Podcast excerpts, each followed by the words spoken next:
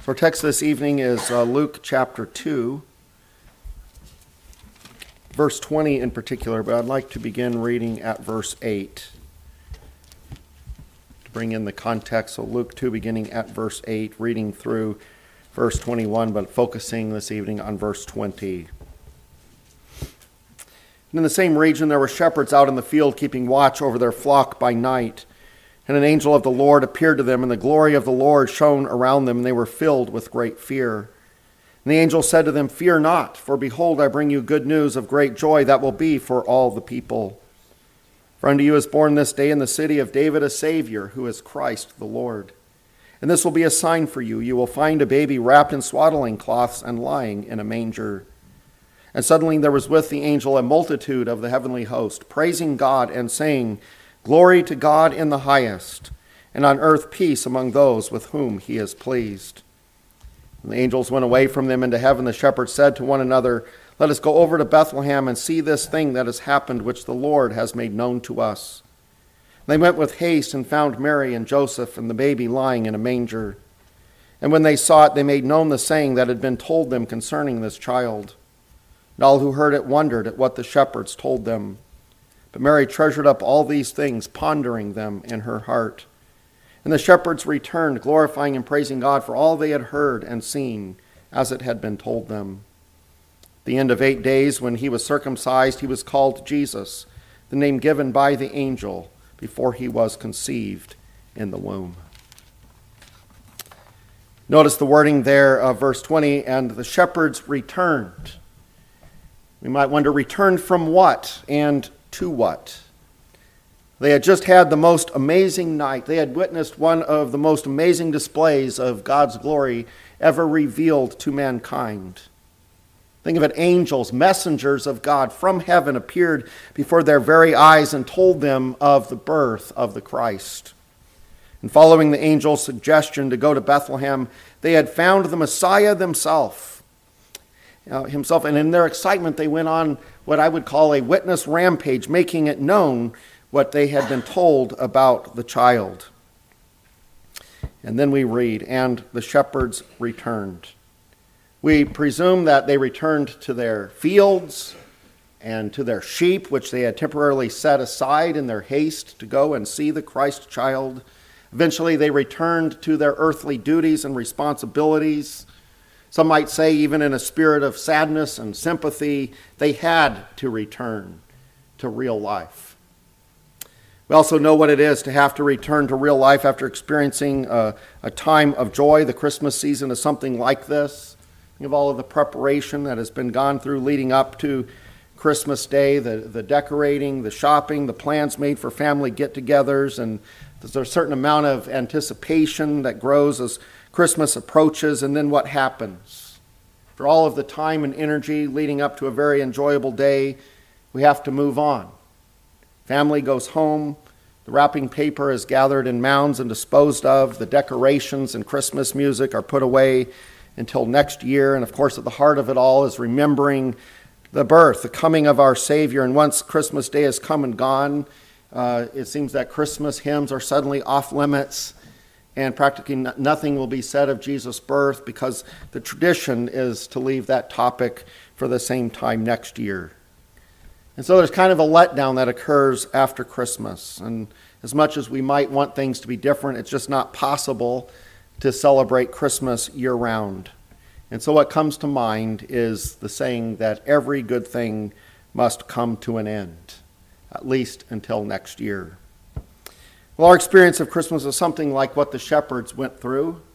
One major difference is that what the shepherds experienced was entirely spiritual in nature. In other words, what we experience in our culture at Christmas time is this weird mixture, really, of spiritual and earthly things. The warm feelings at Christmas in our culture are not entirely about the birth of Christ, but for the shepherds, their Christmas was an unhindered, uncluttered, spiritual experience of God's glory. Something like what Jacob experienced when he saw in his dream a vision of a ladder reaching to heaven with angels ascending and descending. And upon awaking, the sense of God's presence was so real that he named that place Bethel, which means house of God. and he even set up a stone of remembrance so that he might never forget that awesome spiritual experience. Peter has similar thoughts on the Mount of Transfiguration when he proposed the building of three tabernacles. Mary Magdalene was of the same frame of mind in her desire to cling to the risen Lord. These are all profoundly spiritual experiences, and the response was to want them to go on forever. And though we are not told so directly, there's no doubt that the shepherds were deeply affected by their heavenly visit. And what a night they had. Nothing on this earth, not even the seven wonders of the world, can hold a candle to what they saw that night in the fields of Bethlehem. Let's take in for a moment that, the scene that occurred that night.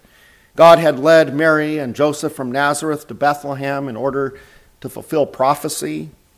The town was overcrowded, and Mary and Joseph had to resort to the shelter of a stable. And there, God's promise was fulfilled when Mary gave birth to her firstborn son and wrapped him in swaddling cloths and laid him in a manger. Meanwhile, according to verse 8, right there near to Bethlehem were shepherds out in the field, keeping watch over their flock by night. These shepherds had presumably gathered their flocks all together in a sheepfold and were keeping guard over them through the night. Knowing something of their usual practices, these shepherds were probably sleeping in shifts, while at least one of them guarded the gate to the pen. An interesting side note is that the flocks in the hills around Bethlehem were the flocks from which the temple sacrifices were taken. And we are told by scholars that these flocks would have been kept particularly close to Bethlehem during the rainy months of December and January. So, with these things in mind, we can picture the shepherds huddled together, trying to sleep despite the cold of the night. And they have no idea about what is going to happen. So, how startling it must have been to suddenly have an angel standing before them, an angel radiating the glory of God's majesty, so that the Lord's glory shone around them, illuminating everything, dazzling in its appearance. There was no doubt in the shepherd's mind that this brilliant display was a supernatural revelation. And how their hearts must have raced from the shock. It was unmistakable that this angelic being in front of them had come from the presence of God Himself. And as we read here, always man's initial response to the presence of God's glory is fear. In fact, here in our text, we are told that the shepherds responded with great fear.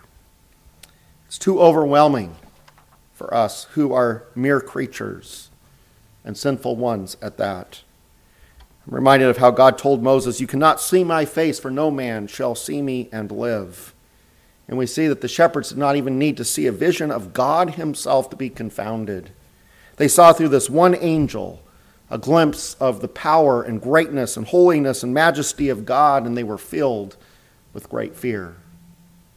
But the angel didn't come to make them afraid. He didn't appear to, in order to condemn them for their sins. He wasn't there to drive them to despair, but to the contrary, the purpose of his coming was one of peace and joy, and so right away he, he seeks to calm them. Fear not, he declares. He explains that he has come to announce good news. Really, it's the word for gospel. He has come to announce gospel, gospel news. Far from being there to harm them, he's there to tell them news of joy, great joy and what has happened? What is the news that the angel announces? Verse 11 For unto you is born this day in the city of David a Savior, who is Christ the Lord. In other words, the Messiah is come. The one who was promised to come from David is born in David's city, Bethlehem. And he is a Savior, the one who would save them and us from our sins, the one who would reconcile us as sinful creatures to a holy God the one who is also the Christ, the Messiah, the one anointed by God Himself to save and to rule His people. He's also the Lord, Christ the Lord, Adonai, the Almighty God.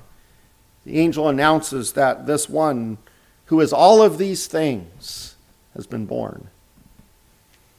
The angel went on to inform them how they will recognize him. Verse 12 And this will be a sign for you. You will find a baby wrapped in swaddling cloths and lying in a manger. Think of it, apparently, no other child that night in Bethlehem would be found in such a lowly condition.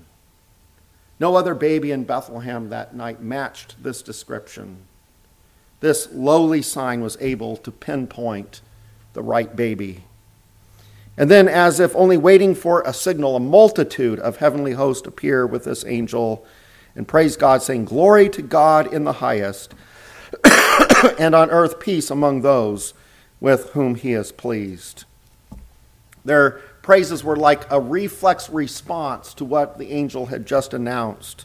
The hosts of heaven, it seems, could not help but respond in this way to the announcement of the birth of Christ. So great was he and his work so wonderful uh, that, that hundreds, if not thousands, of angels appeared in the sky in the sight of these shepherds to praise God. Literally, the text speaks of a multitude of the army of heaven. Multitude means a large number. The number of angels must have been enormous. Some years later, Jesus spoke rather casually of how he could call 12 legions of angels to come to his rescue, 120,000. We aren't told how many appeared to these shepherds, but we know it was a great many. And it was a good thing that at first only one angel appeared to these shepherds. I don't think they would have been able to have handled the sudden appearance of a multitude of these heavenly beings because we can imagine only uh, we can only imagine how loud and how spectacular and how overwhelming it must have been to see this great crowd of angels acknowledging the power and faithfulness and love and grace of God in sending his son the Messiah. And notice how the angels praised Jesus coming as God's work. God must receive the glory. They say, Glory to God in the highest.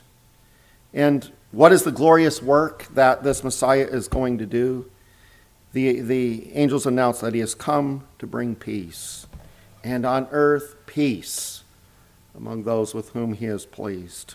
God is sending the Prince of Peace, the one who brings peace to the earth, only indirectly peace between nations and peace between man and man, but directly and primarily we're talking about peace between God and man.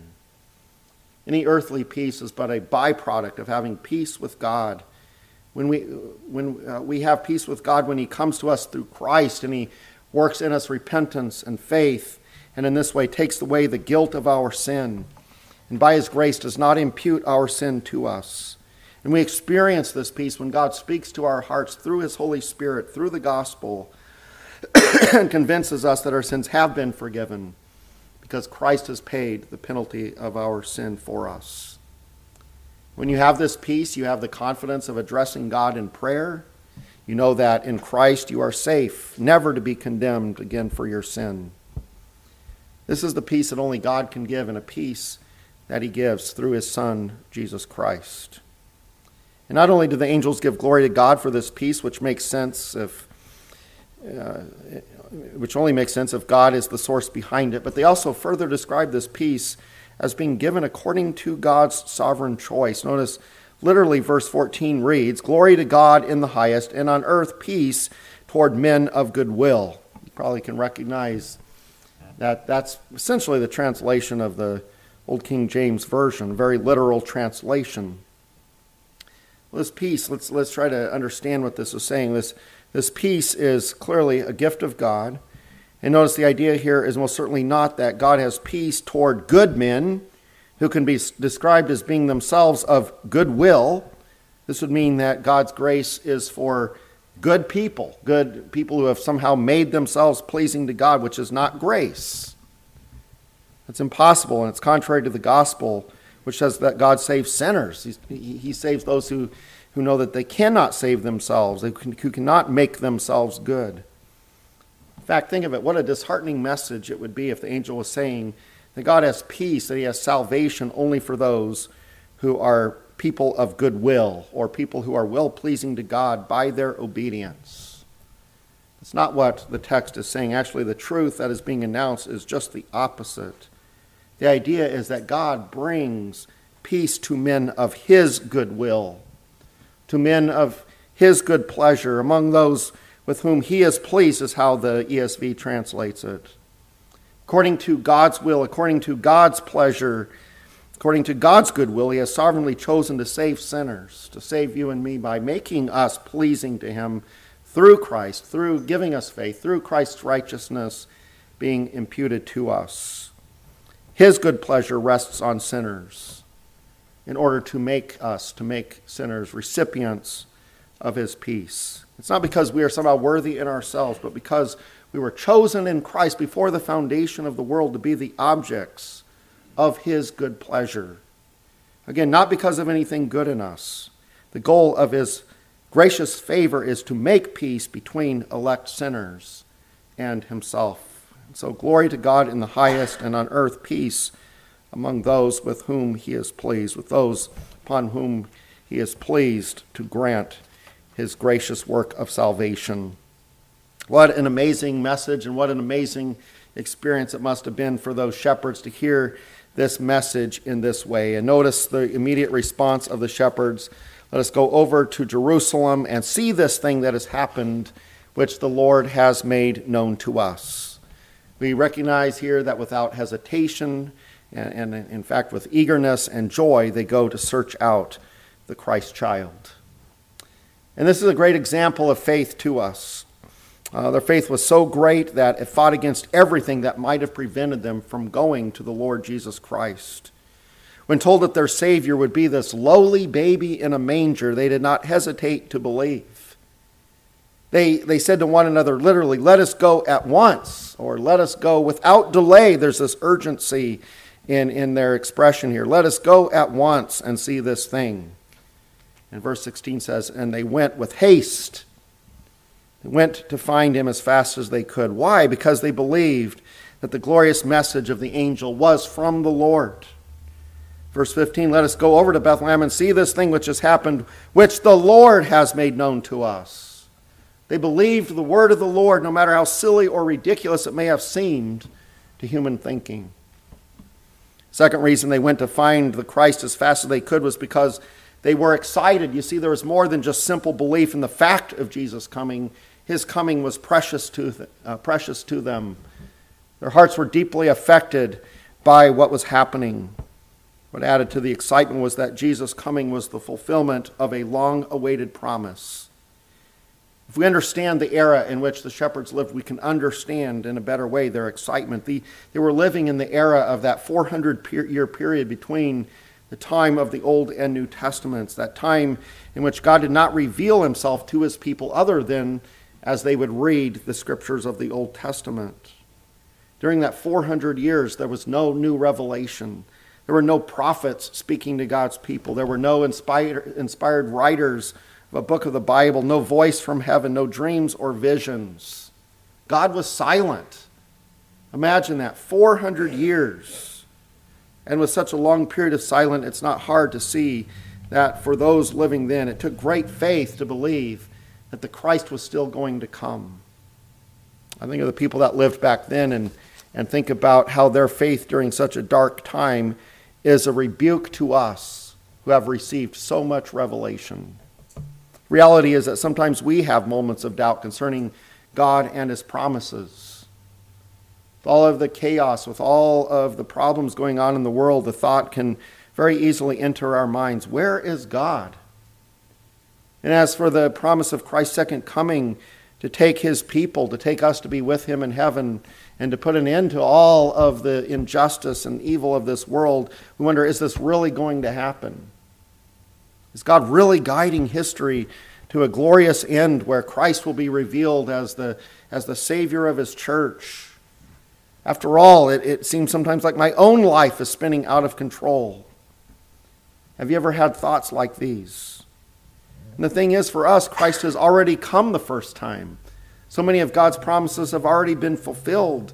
And we have the, the complete scriptures that reveal God's glorious works in the past as well as his plans for the future, and in a way much clearer than the Old Testament saints had.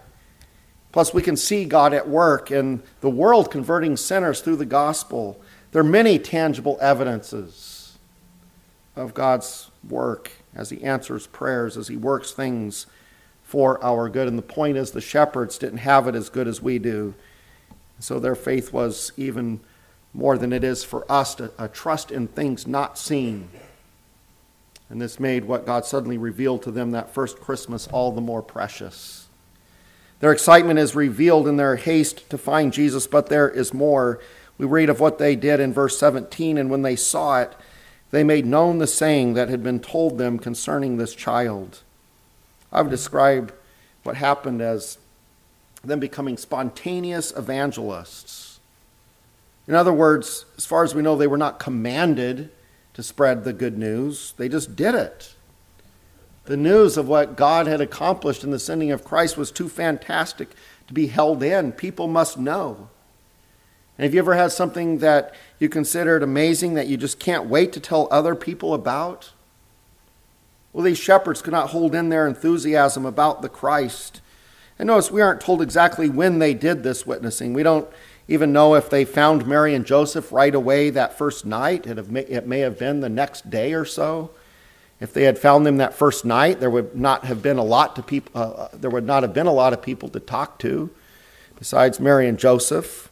So I picture most of the witnessing taking place during the light of the day as the shepherds tell anyone who will hear them what they were told by the angels concerning Mary and Joseph's child.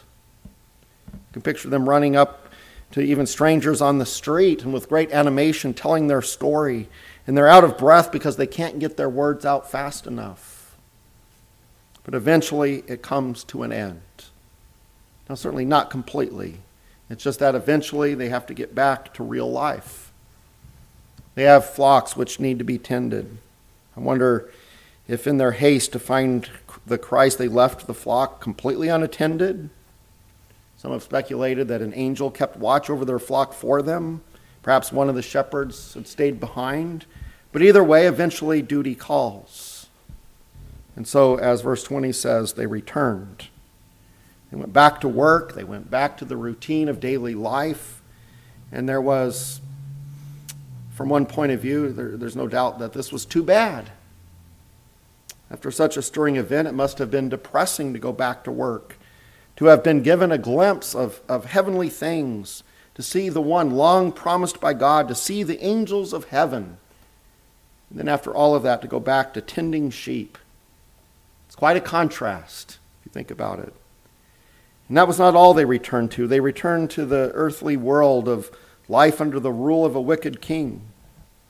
They returned to a people whose religious leaders as a whole taught that righteousness came through law keeping and they undermined any need for the Messiah. Shepherds returned to a people who, as a whole, were not looking for a spiritual Messiah come to deliver them from sin. But many or most wanted a political Messiah who would raise up the throne of David, who would throw off the yoke of their Roman enemies and bring economic prosperity. So they had no place for a Messiah lying in a manger. So, how nice it would have been to have left all of this behind for the joys of heaven. So, from one point of view, it was too bad that the shepherds had to return to real life, and yet not all was lost. For while the kingdom of heaven was not yet come in its fullness, and while the Messiah Jesus Christ was not yet seen in all of his glory, they had seen the beginning of God breaking through into our sinful world. There was still so much to be accomplished, and yet they had been given insight into the spiritual realm. They could see that God's spiritual plan, his kingdom, was advancing. Though they saw only a glimpse of heavenly things, it must have been enough to change their lives forever. Verse 20 tells us of this change. Verse 20 says that the shepherds returned, glorifying and praising God for all they had heard and seen as it had been told them. Their lives were characterized from that point on by a ongoing, the, the Greek indicates an ongoing, continual reflection on what had happened, which led them to glorify and praise God. This was not a glorifying and praising God for just a moment or for just a day or so, but this was the ongoing description of their lives. Even as they returned to their work, they remembered and they talked about what they had heard from the angels. They recalled how the angel's message was confirmed when they saw the Christ child, just as the angel had said. By faith, they saw God at work in all that had happened and ascribed to him glory and praise. Glorifying and praising are basically the same thing. If you are praising God, you are most certainly glorifying God. And if you are glorifying God, that's going to include praising God. And yet, there is a distinction that can be made between these two words. The first word, glorifying, means to magnify, it means to make great. And of course, the shepherds and we can't make God great. God is already as great as great can be. God is great in himself.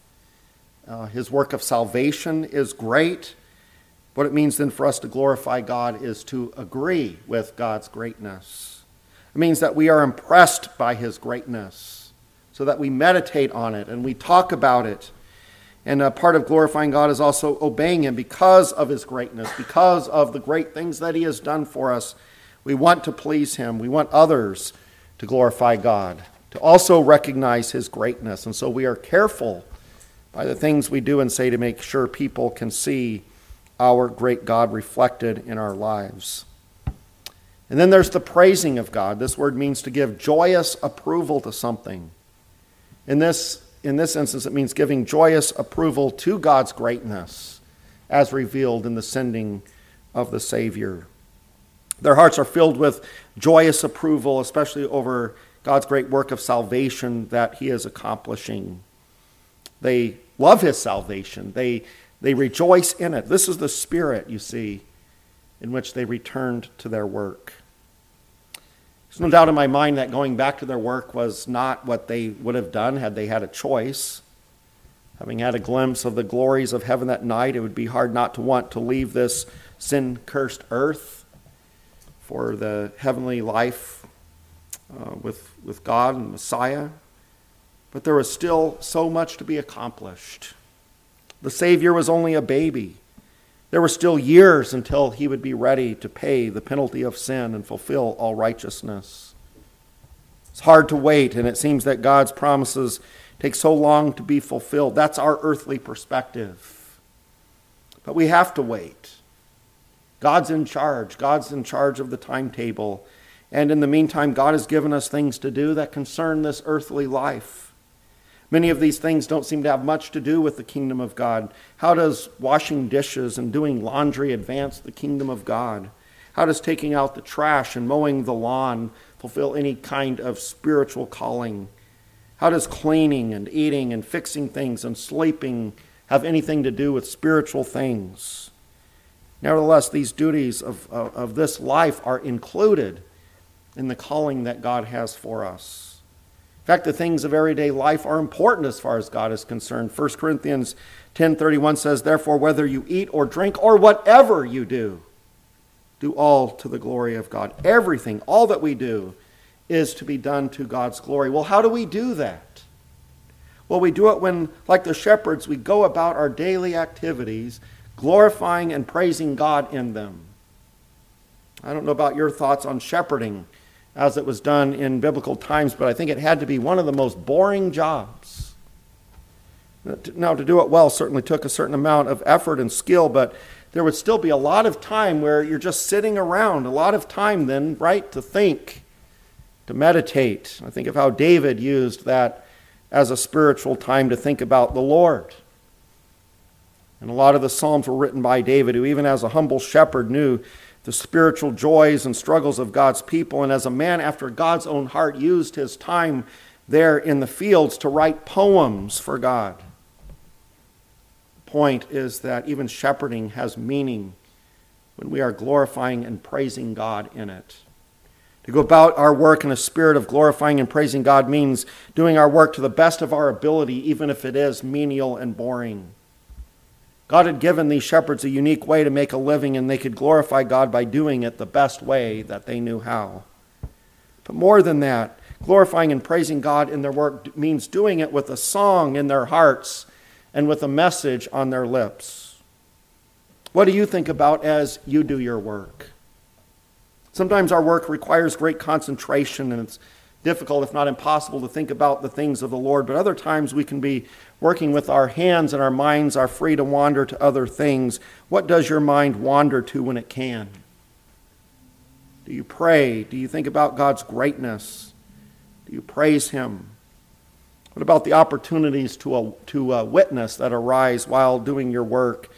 The shepherds had this opportunity right after their encounter with the angels to witness, and they spread the news, but eventually they returned. And knowing something of what their work was like, I don't picture them having a lot of human interaction other than among themselves. But as those glorifying and praising God, they surely talked about God's greatness to others when they got the chance. Lives marked by glorifying and praising God means that in their daily conversations, even just among themselves, they were not sharing the latest gossip, they were not telling dirty jokes, or even just shooting the breeze, but their conversations came back to what they had seen and heard that night in Bethlehem. Their conversations were spiritually edifying. And in a way, our lives follow the pattern of these shepherds. We have earthly responsibilities and even if you had the opportunities to do so, it's just not possible really to witness for hours on end every single day. God calls evangelists and missionaries to do that, but even they have responsibilities that don't allow them to share Christ 24 7.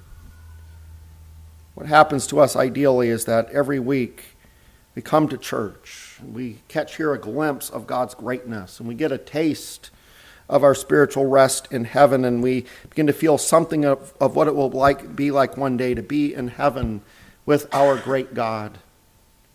None of us has experienced even anything close to as dramatic as that of the shepherds, but through God's word and spirit and through the gathering of God's people together, we do catch a glimpse of heavenly things. And hopefully, each of you leave this place with a new perspective on life that God is God and that you are his child whom he loves, and that though you sin daily and are by nature, yes, worthy of God's displeasure, yet he ministers to your heart, leading you to repentance and to the fountain of forgiveness in Christ. And God reveals to us through the gospel that he is a God of peace who has paid the penalty of sin for us in his Son. And so every Sunday we are reminded God sent his Son to suffer in our place and we gladly recall the good news that God does what is needed for us to be drawn into his fellowship and that he must do it and he must do it alone because we have nothing to offer. This is really the same message of grace that led the shepherds to glorify and praise God. And as we are reminded of these glorious truths, we should leave church with a renewed love for Christ, a growing longing for his return, and a greater desire to obey him. There should be a longing in our hearts for heaven that grows as time goes on, and that is inspired through our times of worship, and yet we have to return. Do I dare call it the, the, the daily grind? We, we have to return to the normal daily things that make up our life now in this place. And yet you can and you ought to do them joyfully because you have Christ as your Savior and a glorious future with Him. You can be like the shepherds who returned, glorifying and praising God. And really, the key is knowing Christ, who He is, that He's come, and what He has done, and remembering Him through the means of grace. Remembering Him in such a way that you, you, that you remain excited about what He has done for you, for your salvation. And if you share the same spiritual joy of the shepherds, let's call it Christmas joy, then your life will never be the same again. It will be a life of glorifying and praising God. Now, rather naturally, that's going to be a witnessing life. It's going to be a life of longing, but a joyous life. Even as you work, even as you await the fuller manifestation of Christ's kingdom glory. Amen. Let us pray. Our Father in heaven, we thank you for this revelation to the lowly shepherds, men who clearly, based upon their status in society, were not people who would have been able to earn favor with you. But Father, we are reminded in that that no one can earn favor with you. Favor has been earned for us through Christ. We thank you that we are people who have experienced your goodwill toward us, giving us peace in and through the Lord Jesus Christ. Father, as we go about our daily lives, we pray that we would be living lives where we are, in all that we do, glorifying and praising you, meditating upon our Savior, speaking of him to those around us. In every way, Lord, seeking uh, to manifest your greatness through how we do our work and the things that we talk about. Uh, we pray, Lord, that our lives would, would manifest the fact that we are your people, rejoicing in your gift of salvation. May our love for Christ grow. May our faith in him grow. And uh, may this be manifested in how we interact uh, in our work and with others. And we pray these things in Jesus' name. Amen.